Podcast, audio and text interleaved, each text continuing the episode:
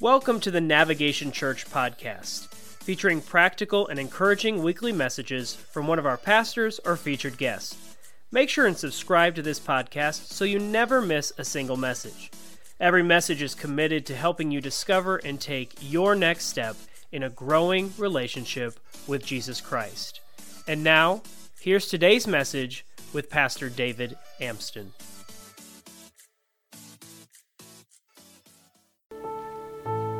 Church. I don't know about you, but feels like God's doing some work here today.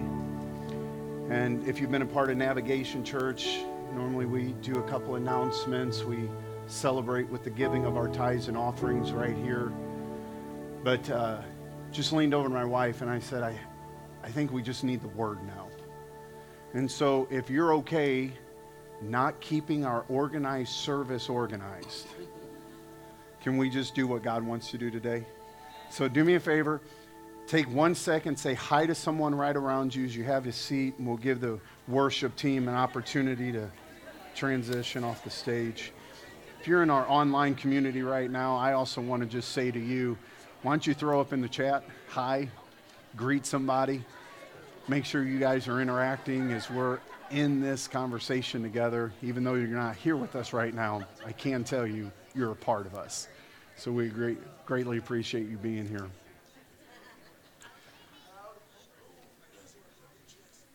So, one thing that I do want to make sure to highlight is tonight we're going to have a worship service.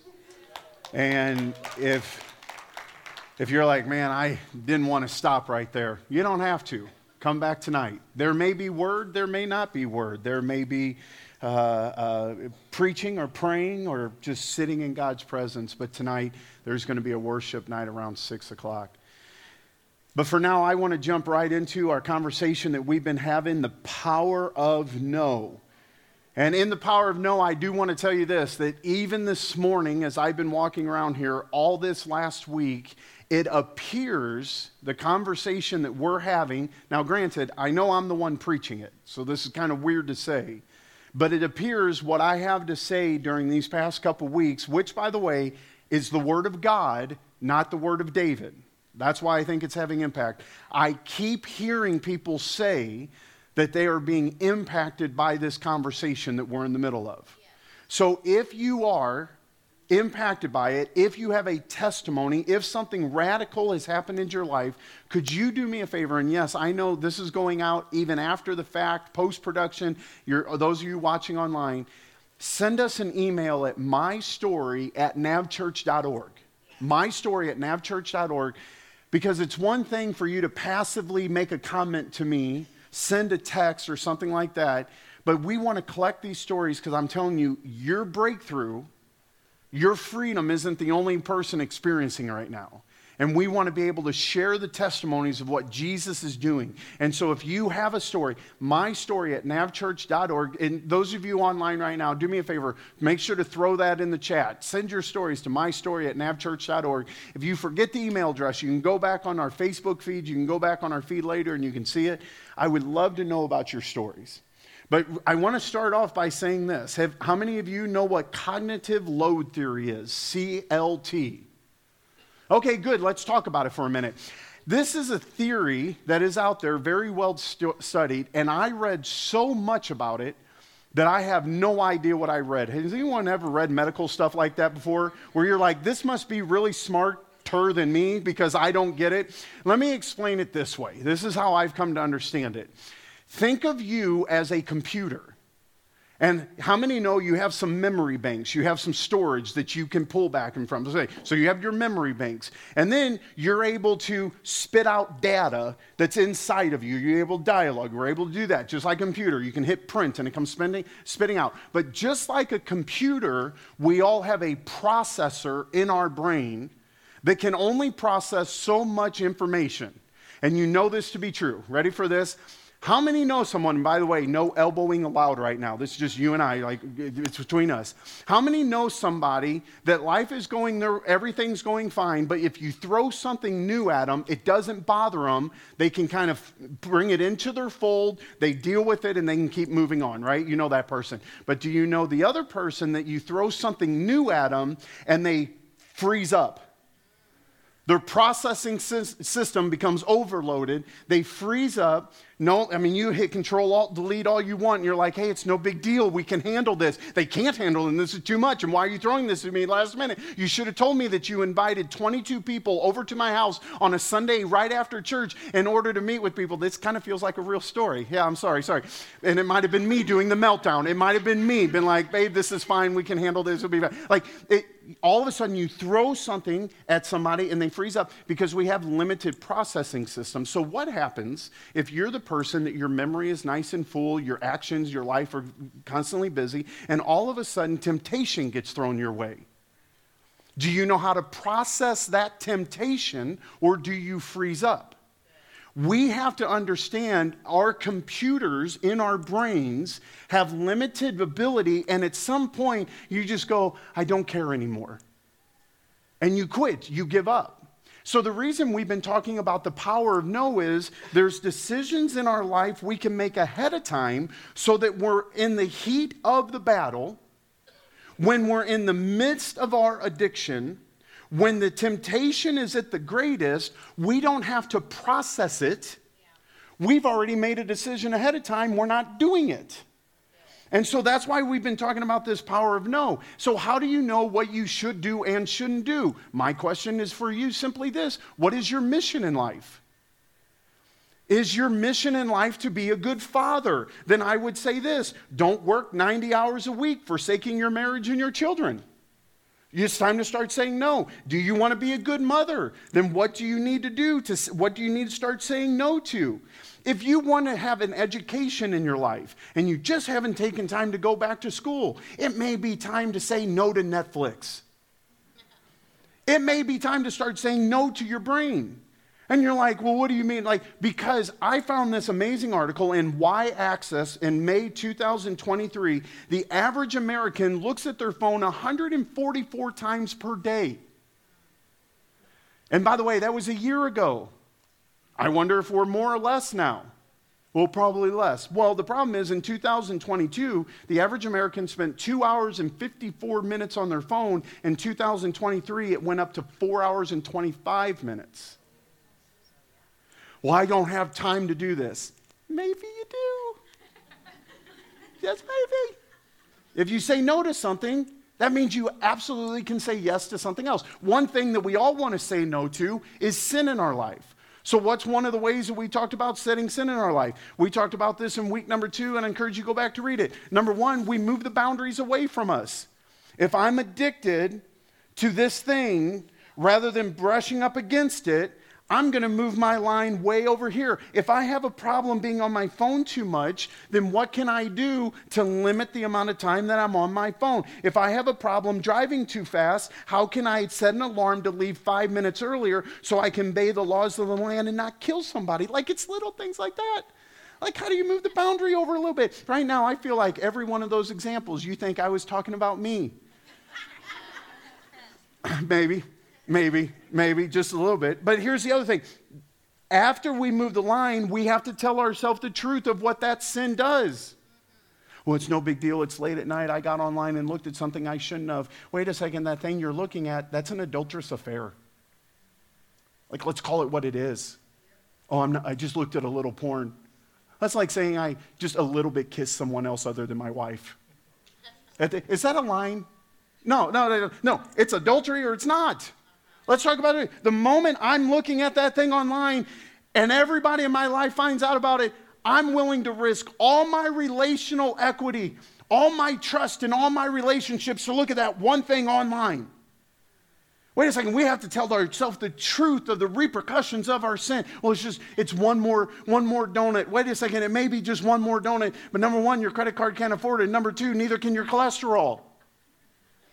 Right? Fast forward 20 years later, and I'm living in debt, overweight. Why has this happened? It, because all the time I was willing to kind of cross a line. There's no such thing as kind of having an adulterous affair. There's no such thing as kind of sinning. It is what it is. And so we need to fight against it. One of the ways we're going to fight against it is we're going to use the word. We talked about this last week. We don't use the Word of God as some magic spell to get rid of any type of temptation we have. We use the Word of God because it's who we are. And we merely speak the truth to the situation to reinforce the belief that's inside of us. Man, I wish I preached that last week that good. Shut up. Like, that was good. So, I, I, a pastor that I uh, highly uh, I, I, honor and respect, never met the gentleman. Um, he told it, he said this in one of his sermons, so I feel comfortable saying it. His name's Craig Groeschel. He was talking about how he moved the boundaries, and he said on his phone, he has, um, I think it's called Private Eyes. It's a Christian uh, uh, app that you can download that limits what you can look at. And he said this one day he wanted to rent a hot air balloon for him and his wife. And because he typed in the word hot in the search, he couldn't look anything up. And it was interesting because I, my first thought was this how inconvenient. And then I had my revelation. We make sinning convenient we make righteousness inconvenient. But when we talk about the power of no, we're choosing to make righteousness convenient and unrighteousness inconvenient. And if you're like, oh, I just want to look up a word hot air balloon, then get your wife to sit next to you as you type in the password. Well, it's no longer a surprise. Then who's a part of your sobriety network?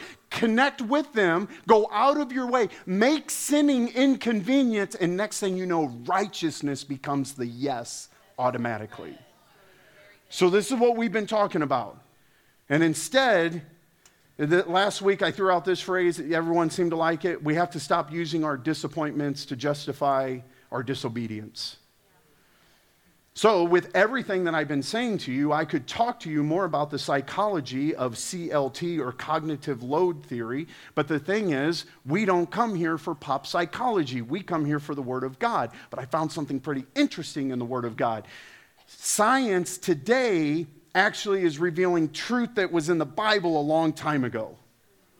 So I'm going to talk to you about how to unload your processing system so you don't get overwhelmed in the moment. And we're going to do that by going to Matthew chapter 6. If you're watching us online, we're going to be dropping this in the chat. If you want to follow me with the notes, make sure to download our app. And everybody here, send all your testimonies to mystory at navchurch.org feel like I've plugged that enough so far today. There it is. Matthew chapter 6, verse 25. This is Jesus sitting on a mountain. And this is the Beatitudes, or excuse me, this is the Sermon on the Mount. The famous Beatitudes started it. But Jesus kept preaching along and he said, Therefore, I tell you, do not worry about your life. Today, we're going to talk about worry and anxiety. Do not worry about your life, what you will eat or drink, or about your body, what you will wear. Is not life more than food and the body and more than clothes? So let's just pause here real quick. As I was preparing this, I recognize that if I tell you I don't want you to worry about worry, I don't want you to have anxiety, I don't want you to deal with depression. As pastors, we say this that preaches by the mile but it's hard to live it by the inch. So if you're here today and you suffer chronically from worry, anxiety, depression, I hope you hear me say this so clearly today. Any passive comment I make, any like just do this, and you have tried it, you should know I'm not trying to belittle something that you're suffering from or going through. If anything, I want to tell you that the God I'm telling you about is bigger than it. The thing you're suffering from, worrying about, anxious about, I want to encourage you stand next to the God of the universe that can deliver you from all of it. But it's not a magic pill. It's not a wand that I can wave, or it's probably not a single prayer. It may end up being a daily declaration that you make until what? Till you believe it. Until it becomes the word inside of you that you start speaking it out. Because I recognize, I, and by the way, I know I'm talking serious right now. I recognize that at any moment I will make a dumb, foolish, or silly statement. No one wants to say amen to that. Come on, babe. Come on, babe. I know you were there for me on that one. But if that happens today, I am in no way trying to belittle something that I know is serious in America, serious in today's culture. And by the way, there is one tool that you can use that I'm going to tell you about at the end, and it's to live in community. When you're by yourself, it's the greatest time for the enemy to attack because no one speaks worse about you than you. So let's get around some fellow believers. They'll speak truth about you. Okay, so can everyone here, can I, can I put that out there just as a thought to get us started? The next thing I want to say is in this scripture, Matthew 6 25, it says, why are you worrying about life? We worry about life because we fall into three temptations that we talked about last week. What are these three temptations? What you have, what you do, and what people think about you. Now, if you were to look up in 1 John 2:16, you would see that we define it this way: the lust of the flesh, the lust of the eyes, and the pride of life. If we're worried about what everybody else thinks, if we're worried about what everybody else sees, and if we're worried about what everybody else has that we don't have, I guarantee you, you're going to live a life of worry and anxiety because you will never be able to keep up with them. I was just talking to someone right before church started, and they were uh, humbly bragging that they just came back from a cruise after they found out I've never been on one. Oh, you know where you're sitting. And so, it's that direction. And so, but then I was telling them, I said, no, I want to go on a cruise even more now because I recently, I, I watch way too many YouTube food people, just so you know. I, I, I think I'm a foodie, but I, I, I am kind of one. And this guy went on a cruise. It was $40,000 a ticket. And the more that I watched it, the more that I wanted it. The lust of my eyes wanted what his flesh was eating right? I just, there was almost one worker per person on the cruise. At any time of the day, you can get anything you want. To me, that's what heaven is. Not biblically, but Davidly, that is what heaven is. And then they stop and they get to walk on a glacier. And they get to see the penguins. I don't know why I did a walk. I don't, I don't know why that manifested, but it did. It's, it just, it, they, they got to see the penguins and then they got to see whale carcass bones and all these things. And I was like, that looks gorgeous. And here's the thing that's what I want in life, unless it goes against my mission in life. Now, listen, if you can do that and God has blessed you with it, you should know I'm not going to sit up here and go, if you're rich, you need to give all your money away. Actually, that's unbiblical. If you're rich, God has given you, out of the book of Romans, by the way, God may have given you the gift of giving. You know what you need to give? Something. Money. You do. And so if it doesn't go against your mission in life, you should do it. But I'm going to ask you again what is your mission in life? And I can promise you this defining who you are by what you have, defining who you are by what you do, and defining who you are by what other people think of you, that's not your mission in life. You have moved to mission critical at this point because you are suffering from the lust of the eyes, the lust of the flesh, and the pride of life. Jesus goes on in this first sermon that he's preaching. He says, Look at the birds of the air. Do they not sow, or do they not sow or reap or store away in barns, and yet your heavenly Father feeds them? Are you not much more valuable than they? Can any one of you worry add a single hour to your life? Can any one of you, by worrying, add a single hour to your life? Luke 12 says this Can anybody, through worry, add a cubit of measure to their height? Could you imagine meeting someone? What's the matter? I'm not tall enough. So you kind of giggle because it's stupid to say out loud. But the fact is, you're worrying about something that you have no ability to change. Do you think worrying can add one minute to your life? Oh, I really don't hope I don't have a heart attack. Oh, I really hope I don't have a heart attack.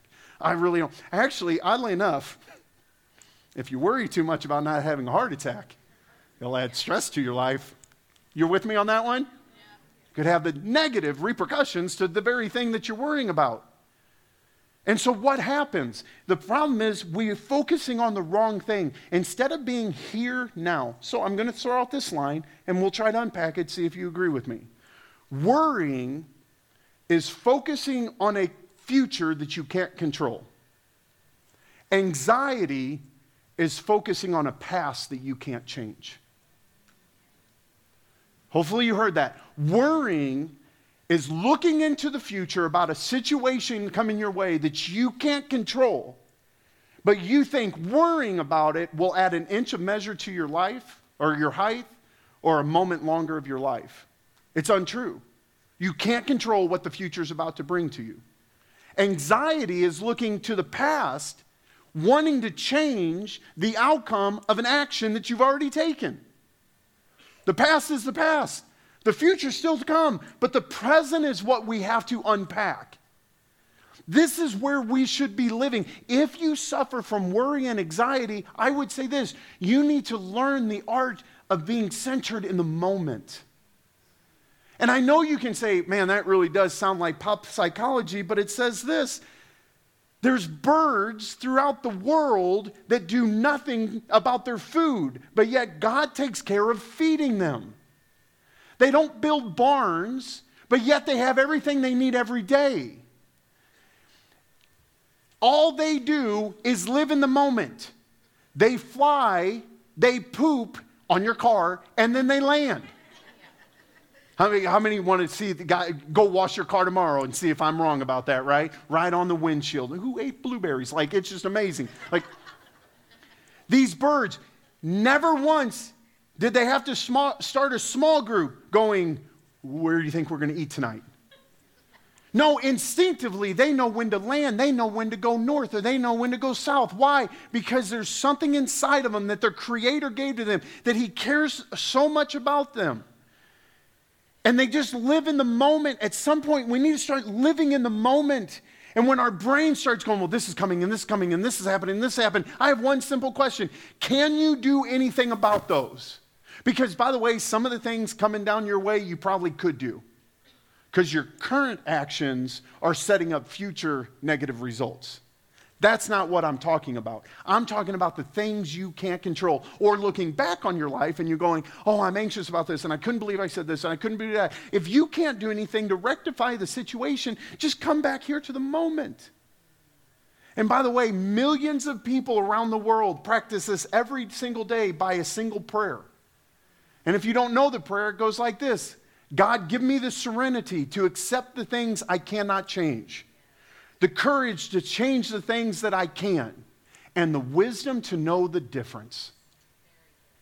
Give me the wisdom to know the things I can change in the future.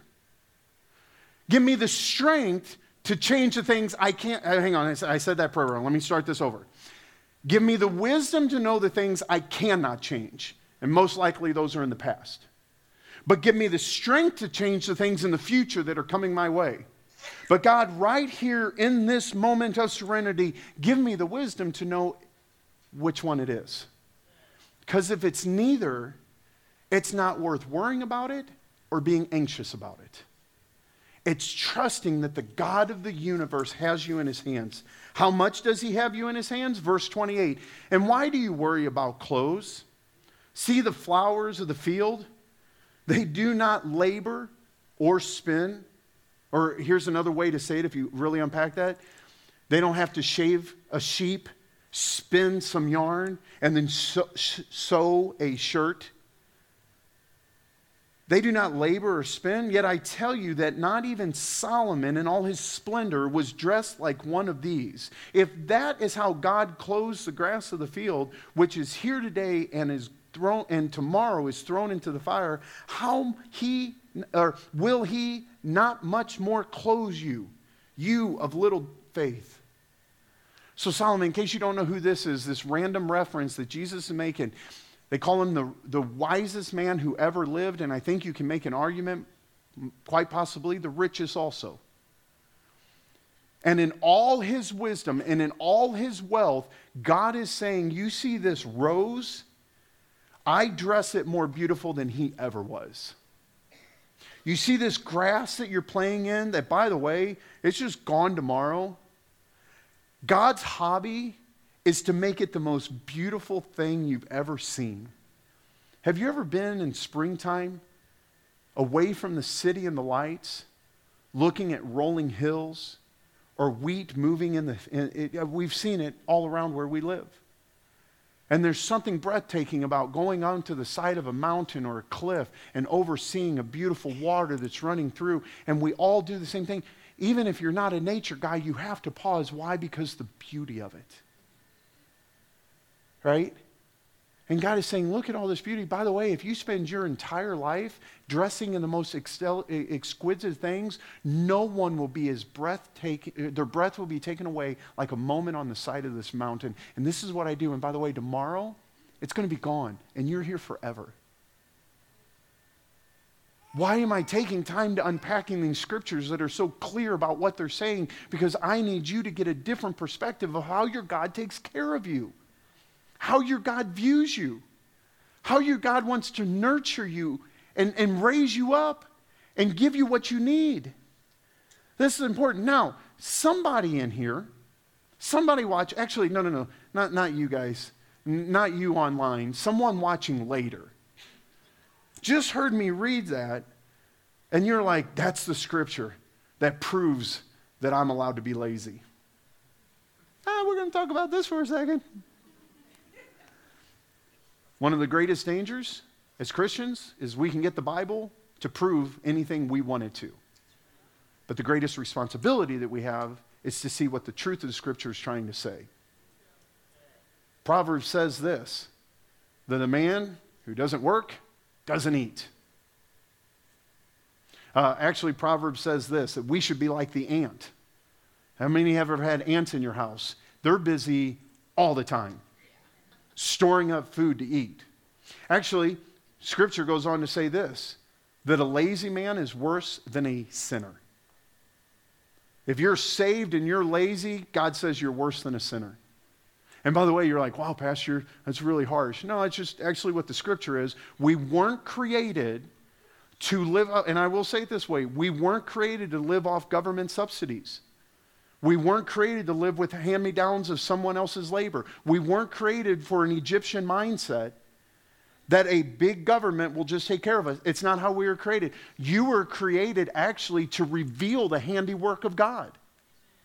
And in doing that, we get paid for it. We get resources. We get it. This is not a scripture to be lazy, but as you are faithfully working, if you're not living in the moment and worrying about the future or anxious about the past, God is reminding you that even in Solomon and all that he did could not give what a single rose is decorated like or clothed in.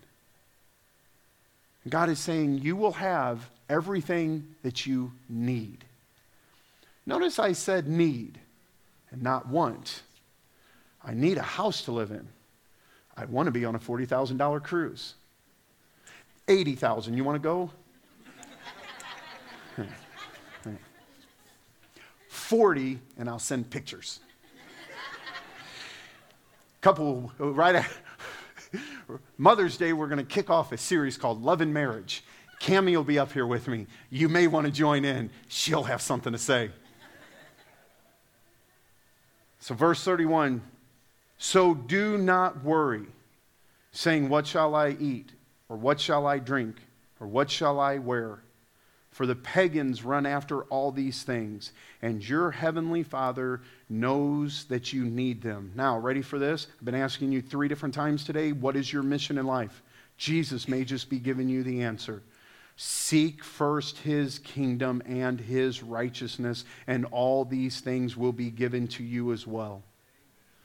If you do not know what your mission in life is, may I suggest that you pull out verse 33 Seek first the, his kingdom and his righteousness, and all these things will be given to you as well. Therefore, do not worry about tomorrow, for tomorrow will worry about itself. Each day has enough trouble on its own. Why are we suffering from worry and anxiety? Rather than living in the moment and dealing what life is bringing to us now, we are jumping to tomorrow and bringing in tomorrow's worries to add on today's worries. And then we look back and go, you know how I got here? And we reach back into the past and we pull in our anxiety. So now we're dealing with today's worries, tomorrow's worries, yesterday's anxieties and we wonder why our processing system can't handle all of it.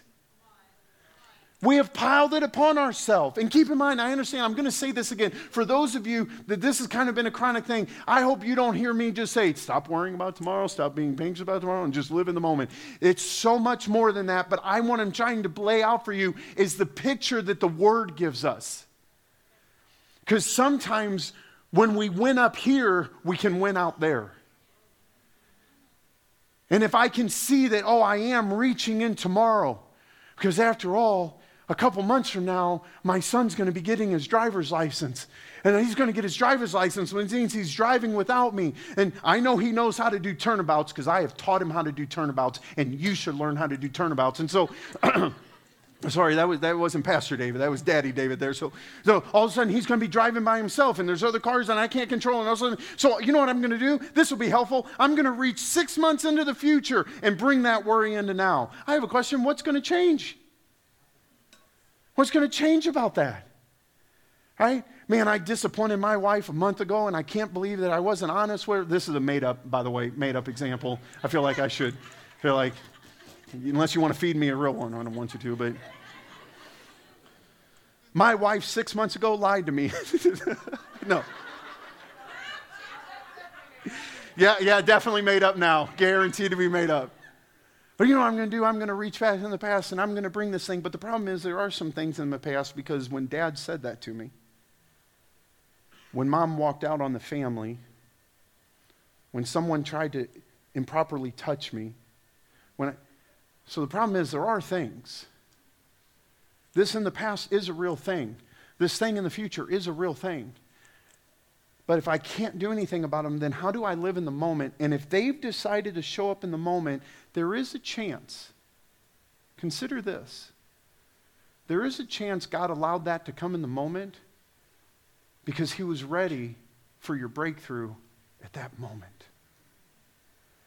And so rather it being there to defeat you, God, in all His splendor, has set it up so you can find freedom from it.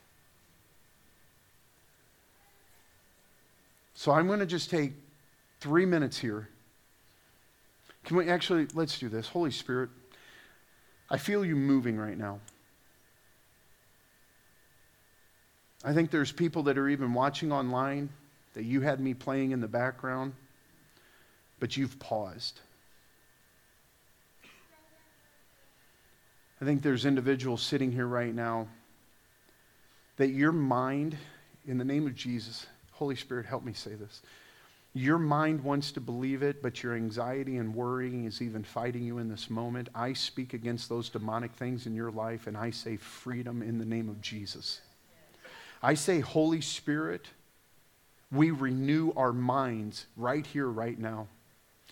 And this isn't going to be a one all done prayer, but Holy Spirit, this is the demarcation line in the sand that things change from this moment. We now see it for what it is, and it's the enemy's attack to overwhelm the processing system in our brain to try to stop us from the moment. But Lord, in that moment, a bird's going to fly by, and we're going to remember the words of Jesus saying that bird has no worry.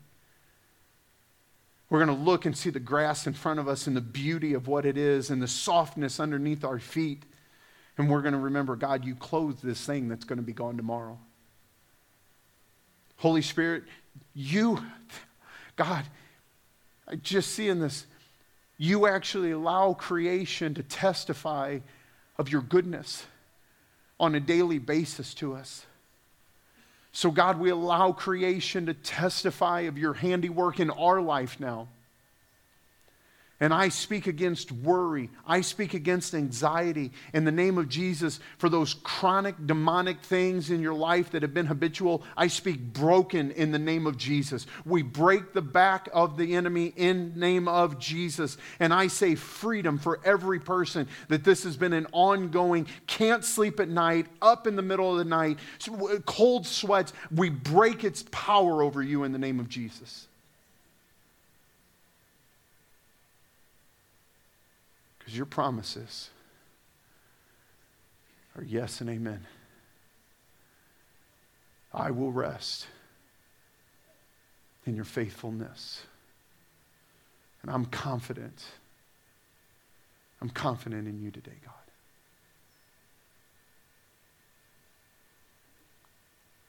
Come on, how many could feel just the presence of God into the room bringing freedom to people today? I would like to do this, though. I have four very, very, very practical things that I'd like to give to you for those that are having a problem with saying no. And maybe you need to print this out and have it in your pocket like a reference card. And if someone comes up to you and asks you to do something, you go, hang on a second, I've started a new practice in my life. You can even say it this way a new spiritual discipline. And before I say yes, the first thing I'm going to do is I'm going to rehearse my response to you, which means I'm not going to do it right here, right now. I'm going to rehearse the response that I wish I would have gave you. How many have ever said yes in the moment just to walk away and go, God, why did I do that? Okay, so, so we're here. You said yes in the moment, you walk away, and immediately you went, I didn't want to say yes. I wanted to say no. So here's what I'm going to do. And by the way, it's easy. You pull out your pocket and you go, This is something I need to rehearse my response to you.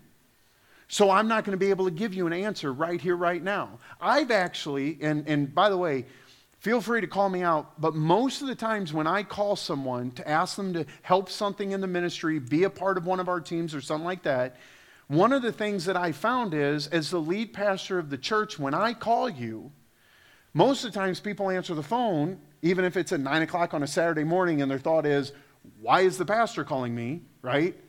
And the other thing is, it's really hard to say no to me. Why? Because you think you're disappointing God.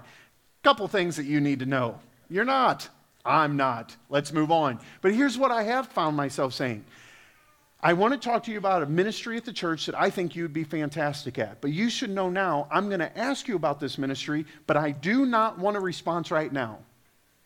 I try to take that off of people.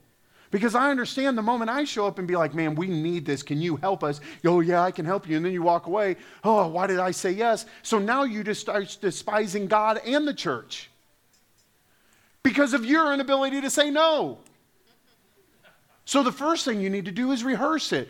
What do you wish you would have said? And you need to practice that. Number two, you need to be honest. The reason you're saying no. Because here's the thing you're not saying no to the person, you're saying no to the thing.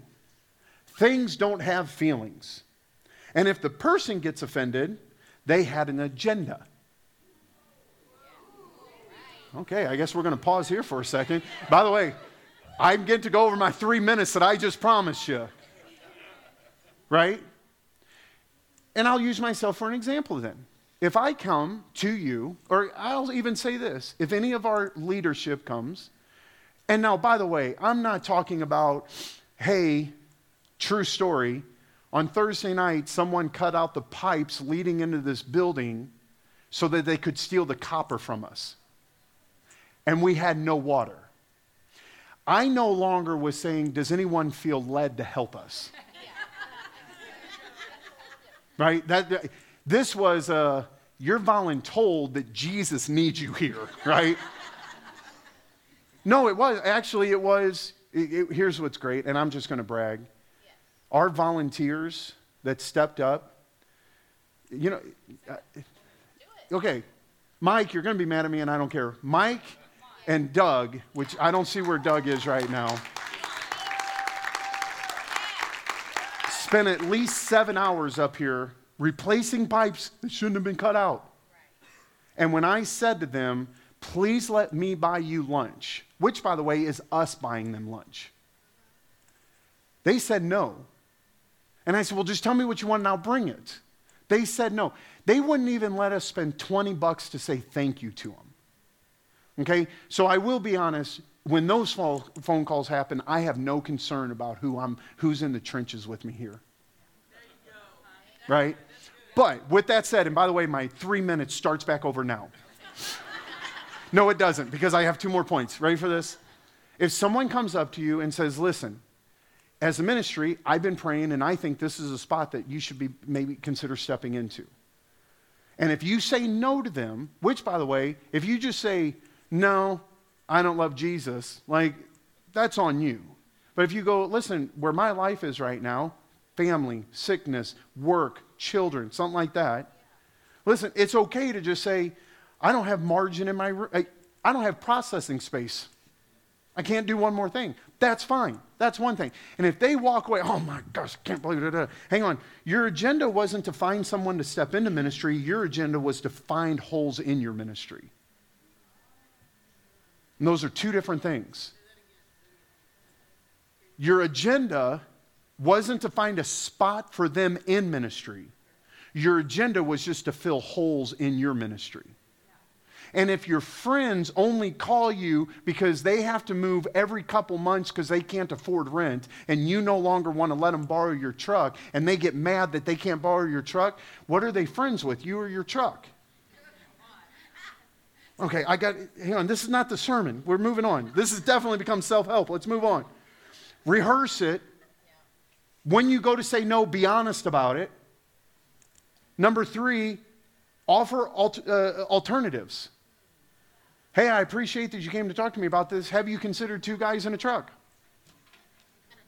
Why don't you pay to move your own stuff, not get free people? you probably don't want to say that. Probably don't want to say that. No one's going to call me to help them move anytime soon. Like, not after this. Here's the other thing do not rush. When making decisions, you have to say this to yourself what is best case and what is worst case scenario. And by the way, I'm speaking out of truth in my own life on this. About a month and a half ago, Cami and I got a pretty exciting phone call. And it was an opportunity, and by the way, I don't mind telling you about this because I have a family, I need to make money, and I want my kids, I want to lay up an inheritance for my children's children. It's the Bible. So if you don't want your pastor to make money, you're in the wrong spot. Okay? But I got a phone call with a possibility of being an investor in a nearly $3 million apartment complex. But the thing we would have to bring to the table is a certain amount of money, or we'd have to carry a certain amount of debt. And so I started doing research, and I came to Cami, and I said to her, Hey, this is a great opportunity. We need to really consider it. And here's what I found. And she asked me this What happens if it all goes bad? I said, We lose absolutely everything we own.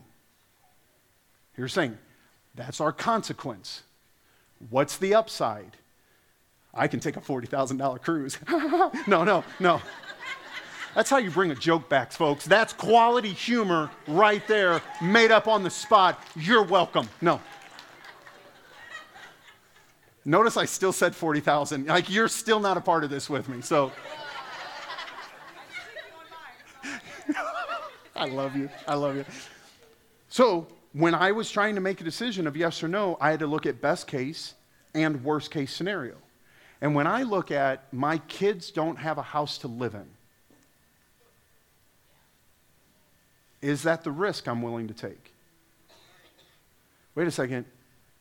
I can be able to afford, wait, cruise homelessness. If it was somewhere closer, maybe, right? But here's what I did I didn't rush it so that I could think through the consequences as well as the opportunities. So when you go to say no to someone, feel free to practice this. I've started a new discipline in my life.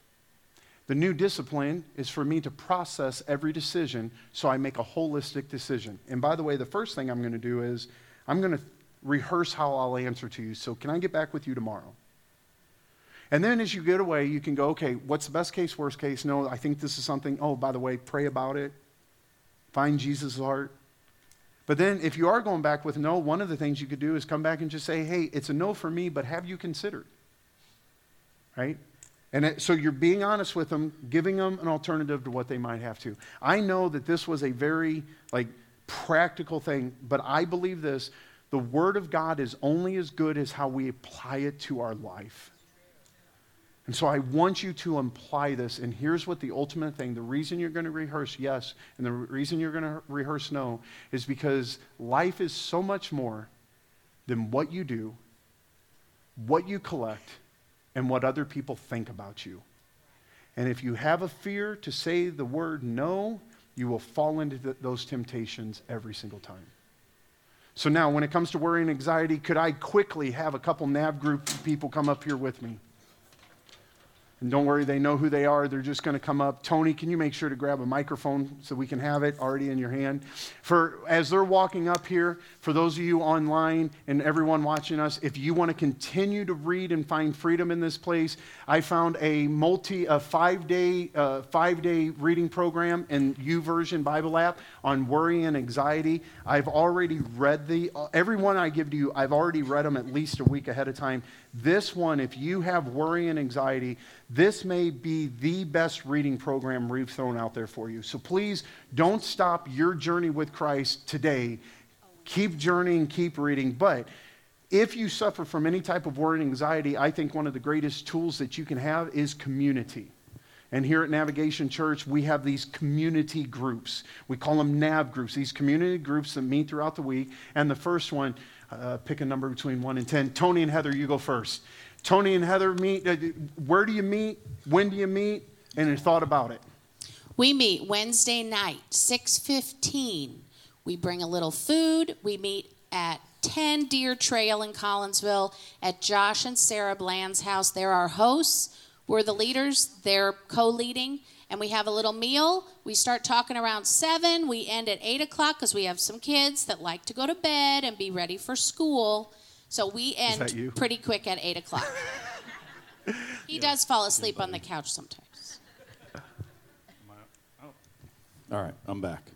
Uh, yeah, so it's an awesome time. I just wanted to give you a quick testimony of kind of an example of things that happen on a semi regular basis at NAV Group. So we have a friend who's been um, a friend through church ministry, and then outside of that for 12 or 15 years or so. Uh, been on missions trips with him to Costa Rica, and he ended up walking a path of a prodigal. So he was out doing some other things for a while. And why'd you look at me when you said that? Because you did it too. I, have known you since you were 14, man. I got. Well, we got to get on to the next testimony. No, let's just spend a five. No.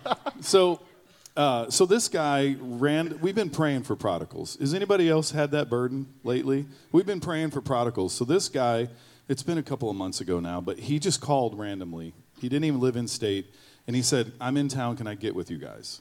And we just started having this amazing conversation, and then he ended up working remotely, so he stayed here longer.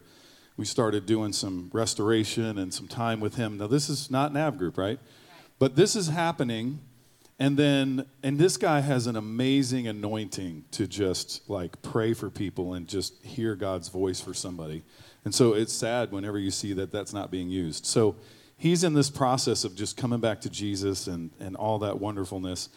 And then we go to have a NAV group, and we've got everybody in the NAV groups are struggling at any given time with something, right? So we had a particular person in our NAV group that was really going through a hard time. This guy that we've been working with, he was like, Well, what are you guys doing on Wednesday? And we said, Come to our nav group. So he shows up, and he's very backseat ish. So we get to the end of nav group, and we're like, We're going to pray for this lady who's been in our group. And so we put her in the hot seat in the middle of the room, which we don't necessarily do all the time, but we're just so not we're like we sale point at this point. We just well, it's not like literally hot. There's no wires connected, but so we're just like calling down Jesus and just believing for some healing and some relief and grace and all the stuff. And so we're praying, and all of a sudden I just kind of hear God go, He needs to pray for her. And so I'm looking back at him, and he, you can tell he's like, I need to pray for her. So I said, Hey, do you want to pray? And he's like, Yeah. So he came up and he just he just prayed this prayer that was just straight from heaven just created a, an atmosphere of God touching her in a way. It was powerful. It was amazing. It was, we want to say, random. God had been putting these pieces together from across the nation for this moment to happen at Nav Group. And that's just kind of how it feels on a regular basis. Maybe not from so far away, but it's, it's awesome to be there and just watch how God uses those moments to do something. What's cool about something like that is do you think on a Sunday morning, if it's like, hey man, I think you should go up and pray for this person in front of everyone. Just so you know, the next week, fewer people are going to be at church. They're like, is that going to be me next time? We, in community, in a smaller group environment, we just see greater expressions of Jesus, and that's absolutely incredible. Neil and Terry, my, what? Oh, you need this? First off, thank you for allowing us to talk about our ministry on the same day that you talk about the power of no. I really appreciate that. Awesome. Go for it, Neil. Uh, I'm Neil Settergren. This is my wife, Terry. Terry is in charge of just about everything except public speaking, so you're stuck with me for just a few minutes this morning. So we've been involved in our NAV group for about five years. Our NAV group meets on Wednesday nights at our home in Troy, Illinois.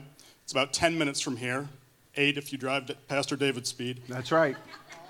Our group has a meal at 6:30 when we meet, so people don't have to worry about dinner. We also have a basement full of kids and toys, so you don't have to worry about childcare.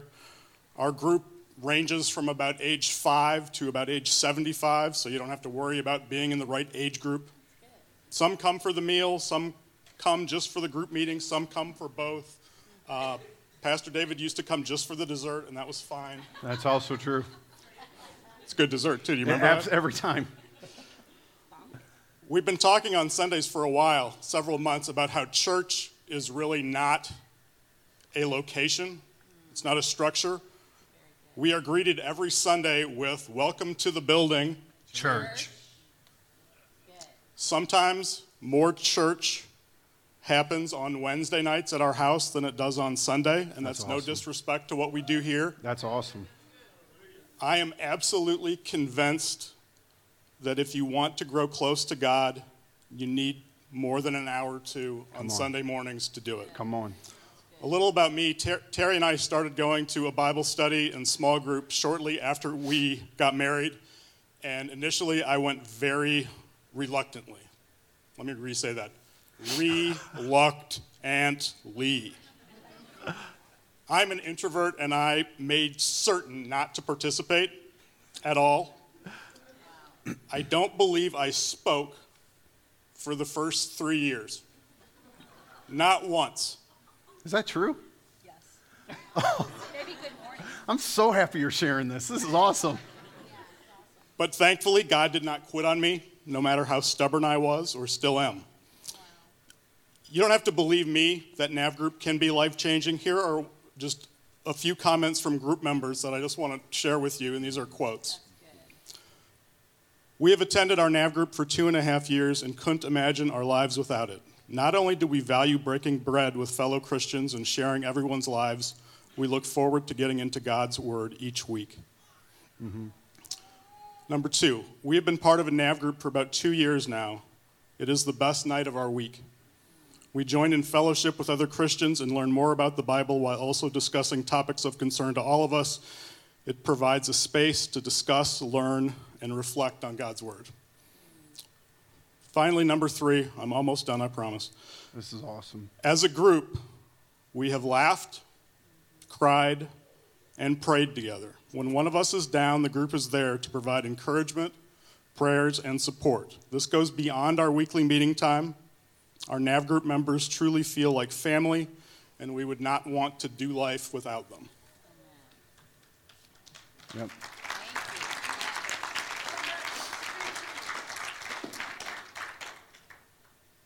Despite the sermon being about no, I'm here to tell you to try a group. It's, it's, it's powerful. Try one, try two, try all of them. See how it feels. Going once does not commit you to anything. Mm-hmm. About half of our group does not even go to church here.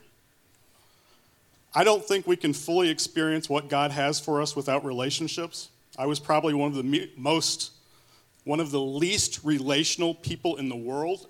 Some probably still say that's true. But God used small groups and still does to open my eyes to know Him better. Try it out. Thank you. Come on.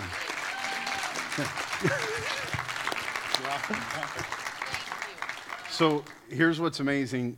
This is actually Cami and I's NAV group. And even though last session we missed way more than we made it because we have kids and we have obligations. Um, and then this session, I'm now hosting a meeting up here. Anyone suffering from addictions, I have a meeting every Wednesday night, 6:30 here. But I went to them and it was like, hey, I, I, we're not going to be able to make it on Wednesday night. They still include us in their NAV group. And I know that if there's an issue, that I have a family outside of this that I get to go to. So just so you know, like this is my nav group when we're able to make it. And so this isn't something we're just telling you you need to do. This is something that we are. And so I invite you to find one of these community groups. So here's what we're going to do Children's ministry is going to close in two and a half minutes. Can't get them ahead of time. The ushers are barring the back doors, so you can't leave. So for the next two and a half minutes, I need you to stand to your feet and say hi to someone right around you. If you know everybody around you, you have to go to Troy. you have to go to Edwardsville. You have to go somewhere. You're not allowed to leave for three minutes until you at least find someone you don't know and you greet them. Okay. Now. Yeah, now. Awesome.